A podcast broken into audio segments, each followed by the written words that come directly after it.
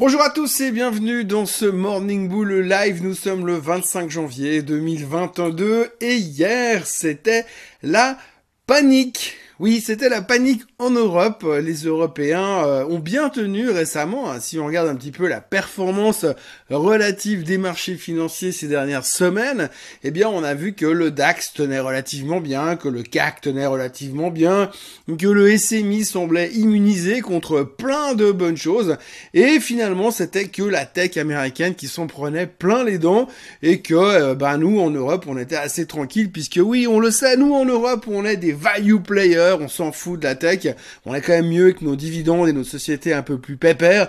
Donc globalement, c'était une bonne solution et on tenait super bien le coup par rapport à ce qui se passait aux États-Unis depuis quelques semaines. C'est vrai que si l'on regarde le Nasdaq depuis quelques temps, eh bien il s'est fait démonter et nous en Europe, nos indices tenaient relativement bien, sauf qu'hier, eh bien, allez savoir pourquoi, tout d'un coup, eh bien, on a paniqué, peut-être l'accumulation de pression vendeuse ces derniers temps, euh, les chiffres dégueulasses, en tout cas la réalité réaction aux chiffres dégueulasses de Netflix vendredi dernier. Peu importe, en tout cas, hier matin, l'Europe a complètement craqué, les indices sont baisse de 4%, c'était la panique totale, les futurs indiqués en baisse aux États-Unis, une ouverture absolument dantesque, monstrueuse sur les indices américains, moins 4% sur le S&P 500, une horreur, une horreur la panique totale. Il y a qu'à voir le comportement de certains titres, même des titres qu'on considère comme défensifs. Tout d'un coup, je sais pas, je regardais simplement un titre Novartis hier, on a l'impression que les mecs ils se sont lancés dans les semi-conducteurs. Tout d'un coup, le titre s'est fait laminer. Rien n'a changé, mais rien du tout. Mais alors là, tout d'un coup, on a craqué complètement. Panique en Europe. Et puis les Américains nous montraient la voie. Hein. une ouverture catastrophique. La fin du monde aux États-Unis. moins 4% sur le S&P. Une horreur. Et puis les Européens sont partis à la maison, et puis comme d'habitude, eh bien, on s'est retrouvé les pantalons en bas, et les Américains ont inventé un truc, pas inventé, mais réutilisé une bonne vieille technique d'analyse graphique qui s'appelle le marteau.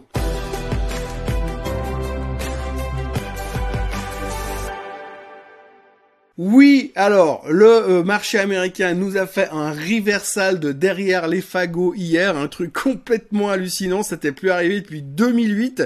2008, c'était il y a une éternité en, nombre de jours boursiers, hein, puisqu'il faut savoir que dans le monde normal, 24 bah, heures c'est 24 heures, mais dans les marchés boursiers c'est beaucoup plus que ça. Donc 2008 euh, c'est une éternité, c'est une autre époque qui n'existe plus aujourd'hui, à peine dans le livre d'histoire. Et donc on a fait un reversal absolument extraordinaire de passer de moins 4% sur le S&P 500 pour terminer en hausse. Comme vous le voyez, les trois indices vedettes américains terminent dans le vert. C'est juste incroyable le renversement de tendance. Alors je vous rassure, hein, il s'est absolument mais rien passé du tout qui justifie le rebond. Non, parce que la baisse des marchés européens hier, c'était assez simple. Hein. L'argumentaire, c'était oui, mais l'Ukraine, c'est devenu très tendu. Oui, mais alors attention, en plus, il y a les taux qui vont monter. Oui, puis alors en plus, la Fed se réunit mardi et mercredi. Ça, c'était les trois raisons qui justifiaient la panique sur les marchés européens euh, lundi matin. Et puis aux États-Unis, eh bien, tout d'un coup, effectivement, le reversal est venu de nulle part, parce que fondamentalement, rien n'a changé, comme je le disais. Mais tout d'un coup, bah, je sais pas, les algos ont dû se dire, ouais, c'est bon, hein, on est survendu allons-y. Alors je parlais hier justement du niveau de la volatilité, que finalement euh, la volatilité pourrait commencer à réagir autour de 38-40%. Eh bien c'est le cas. Hier on a atteint 39% sur la vol et c'est à ce moment-là tout d'un coup que le marché a tourné la baisse. Ça suffit, on a assez paniqué, il est temps de revenir sur le marché et tout le marché est reparti à la hausse. Alors après vous pouvez regarder le Nasdaq, vous pouvez regarder le S&P, vous pouvez regarder les titres techno. Je regardais une Microsoft qui perdait quasiment 10% au pire de la journée qui termine en hausse. C'est juste n'importe quoi. Et le reversal était juste hallucinant de violence et l'impression que ça donne à la fin est vraiment terrifiante. Quand vous regardez l'analyse technique, quand vous regardez la, la, configuration que les graphes nous donnent aujourd'hui, vous voyez par exemple sur le Nasdaq, vous voyez cette espèce de immense queue, donc c'est la grande panique, puis derrière, eh bien vous avez euh, cette, euh, ce, cette espèce de gros carré vert qui correspond à euh, le dessus du marteau, la tête du marteau. Et donc du coup, cette configuration technique montre un reversal massif à l'intérieur du marché, et ça veut dire que là, tout d'un coup, il y a eu un changement de position, on est passé d'un extrême négativisme à tout d'un coup le fait de dire ok il faut y aller et ce genre de configuration qu'on appelle un marteau, eh bien c'est des signaux de renversement de tendance. Ce qui pourrait, je dis bien au conditionnel, vouloir dire que la série de baisse a trouvé un fond. Alors je dis bien pourrait avoir trouvé un fond parce que si on regarde derrière, il y a absolument rien du tout qui a changé au niveau de la Fed. La Fed, on n'en sait toujours pas plus, on en saura un petit peu plus tout à l'heure, enfin demain plutôt, puisqu'ils vous parleront mercredi soir, ils se réunissent aujourd'hui et demain, mais le communiqué de presse, ce sera demain. On n'en sait toujours pas plus sur les résultats de Netflix, on est toujours d'accord dans la même histoire que c'était décevant, donc du coup ça justifie absolument une perte de 50 milliards de market cap. On n'en sait pas plus pour la pandémie, alors la pandémie, ça c'est le truc facile, plus personne n'en parle. Hein. Dans les marchés financiers, c'est terminé. Covid, Omicron, machin, tout ça, plus rien, plus rien à faire du tout, c'est terminé. Je veux dire, c'est hallucinant, je vous parlais régulièrement de ce côté, euh, je regardais le nombre d'articles sur la pandémie qui était mis en, en valeur dans les médias. Aujourd'hui, il n'y a plus rien. On n'en parle plus du tout. On est parti sur complètement autre chose. Rien n'a changé non plus au sujet de l'Ukraine, puisque c'est toujours les mêmes tensions. D'ailleurs, bonne nouvelle, ce matin, les futurs se font déjà déglinguer parce que apparemment il y a des tensions supplémentaires en Ukraine. Il n'y a rien de nouveau. De nouveau, forcément, les Russes sont en train de rapporter d'amener tous les chars possibles et imaginables à la frontière ukrainienne. Donc à chaque fois qu'ils ramènent un char de plus, les marchés ils comptent les chars. 450, 451, 452. Ouh là là, 453. Non, là il faut vendre. Donc du coup, les futurs sont de nouveau sous pression parce que tension supplémentaire. Et qu'est-ce qui se passerait si les Russes rentraient en Ukraine? Alors c'est marrant parce qu'il y a trois semaines en arrière, vous avez tous les gros présidents européens et américains qui venaient dire voilà, là s'ils rentrent, eh bien ça va pas se passer comme ça.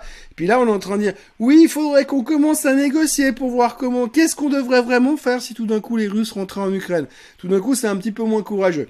Donc du coup, les marchés sont tendus ce matin, les futurs sont en baisse. Donc la photo qui nous a fait finalement vendre la semaine dernière reste la même. Il n'y a rien qui a changé. Ce soir, on aura les résultats qui vont commencer à tomber. On aura GE tout à l'heure, mais on aura aussi Microsoft ce soir. Et puis, euh, demain, on aura la fête. Mais pour l'instant, on n'en sait pas plus qu'avant. Mais on a quand même pris la décision que là, tout d'un coup, à un certain moment, à moins 4% au fond du bac euh, sur les indices américains, il était temps de racheter. Ça tombait bien parce qu'entre deux, les Européens étaient rentrés à la maison en terminant au plus bas de la séance. Et donc du coup, bah, il se retrouve euh, encore une fois à s'être fait coincer en être rentré trop tôt. Il fallait rester jusqu'à 10h le soir, les gars. C'est comme ça. Il faut simplement ouvrir vos futurs DAX, futurs CAC jusqu'à 10h le soir, comme les Américains, et vous restez au bureau. Et puis vous baissez 14 heures par jour, comme ça vous ferez pas squeezer à chaque fois. Vous avez qu'à ouvrir les marchés européens comme les marchés américains, comme ça vous ferez pas coincer euh, dans les euh, dans les vestiaires à tous les coups. Entre vous et moi, on est en train de vivre une période assez atypique. Hein. C'est un petit peu ces rééquilibrages. On a déjà discuté plusieurs fois dans ces vidéos. On sait à chaque fois que euh, le changement de tendance se dessine, euh, que les marchés doivent s'adapter. Alors on sait très bien que quand les taux montent, quand on rentre dans une période de hausse des taux, puisqu'on va y arriver, on n'y est même pas encore, hein, mais on va y arriver, eh bien on sait que les marchés doivent s'adapter. Et là on a un petit peu l'impression qu'ils cherchent quels sont les niveaux où est-ce qu'il faut s'adapter. Alors c'est vrai que pour l'instant, bah, la question c'est que va pouvoir faire Monsieur Powell pour nous rassurer, ou en tout cas pour montrer que malgré le fait qu'il va devoir monter les taux pour freiner cette inflation galopante, eh bien, il est quand même avec nous, il va pas nous abandonner, il va pas commencer à nous jeter des pierres. Comment est-ce qu'il va pouvoir communiquer demain pour nous rassurer? Eh bien, en tout cas, euh, la première chose qu'il faudra regarder, surtout demain quand il parlera, c'est à quel moment il va parler du prochain meeting de la fête. Le prochain meeting sera en mars et on s'attend vraiment avoir cette hausse des taux durant le meeting du mois de mars. Donc c'est 0,50 ou c'est 0,25%.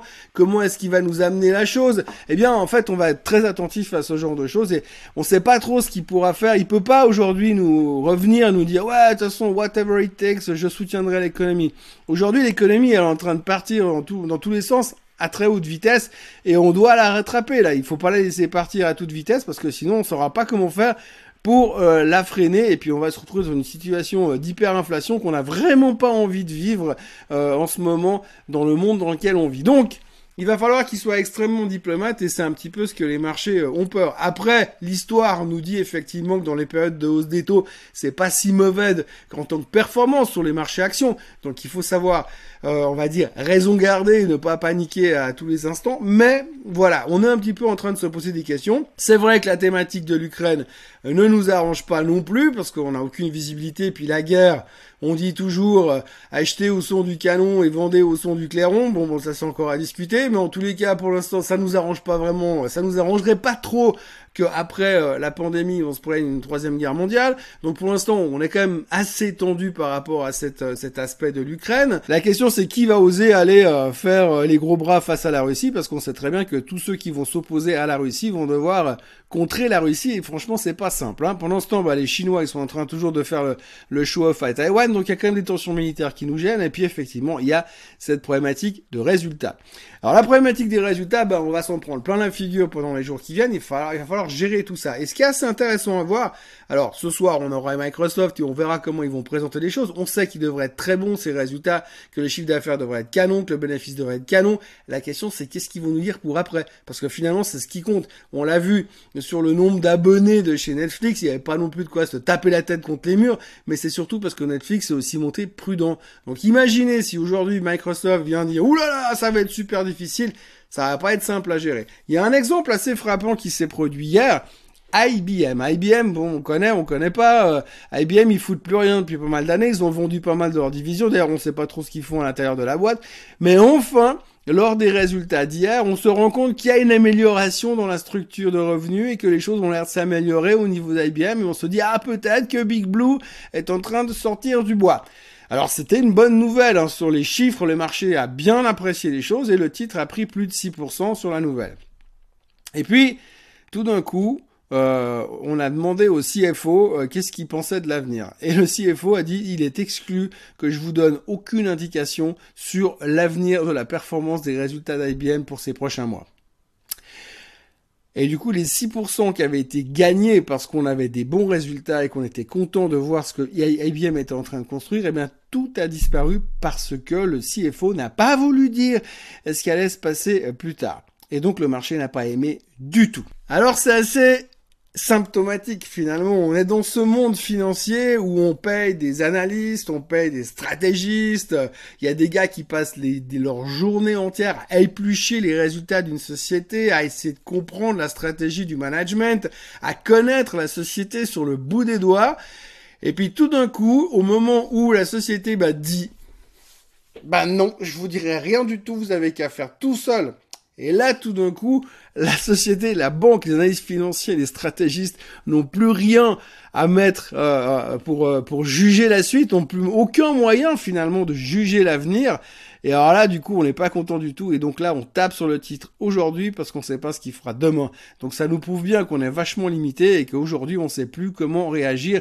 On a besoin d'un certain feedback de la part des sociétés. Mais après, tout n'est plus qu'une question d'interprétation. Aujourd'hui, on voit que les chiffres d'IBM sont bons. Les fondamentaux sont OK. Ils ont fait des efforts. Ils ont amélioré la performance financière de la société. Ils ont restructuré dans la bonne direction. Et pourquoi on leur tape dessus? Parce qu'ils n'ont pas voulu dire comment ça serait l'avenir. Non mais les gars, c'est une cour d'école, quoi. C'est juste une cour d'école. Et donc, euh, le marché en est réduit à ça. Et donc, ça veut bien, ça montre, ça démontre bien ce qu'on va vivre ces prochaines heures. C'est que toute communication méfiante, toute mauvaise interprétation des choses pourrait euh, entraîner des variations assez spectaculaires euh, comme Netflix. Alors Netflix a perdu 20% sur une déception l'autre jour, euh, et puis c'était, on en a parlé de 50 milliards. Maintenant, je vous laisse imaginer si Apple fait la même chose jeudi prochain et qui perdait 20%, 20% de 2700 milliards. Hmm, ça ferait super bizarre sur le S&P 500. Mais en tout cas, pour l'instant, rassurons-nous, on a fait un marteau sur le Nasdaq, donc et sur tous les indices d'ailleurs et sur beaucoup de tech aussi. Donc du coup, ça voudrait dire que on a peut-être trouvé un fond. Alors on va avoir nos réponses prochainement. Est-ce que le fond va être implosé à cause du fait que les Russes vont entrer en Ukraine? On ne sait pas, mais en tous les cas, aujourd'hui le suspense est intact. Hier on a rebondi, on ne sait pas trop pourquoi, mais parce que les algos s'en sont mêlés. Et puis bah Aujourd'hui, on va pouvoir se concentrer sur les résultats des sociétés. Voilà, c'est tout ce que je pouvais vous raconter aujourd'hui. C'était une journée assez atypique euh, à regarder, à observer. C'est d'une violence inouïe. C'était pas arrivé depuis 2008. Et puis, euh, franchement, quand on voit le reste de la semaine avec tout ce qu'on va avoir de concret, eh bien, je pense qu'on n'a pas fini euh, de rigoler. Donc, n'hésitez pas à vous abonner à la chaîne Suisse Côte Suisse et à revenir demain pour une prochaine vidéo pour voir où on en est et savoir si c'est toujours aussi spectaculaire. D'ici là, passez une excellente journée et on se revoit bah, demain. Bye bye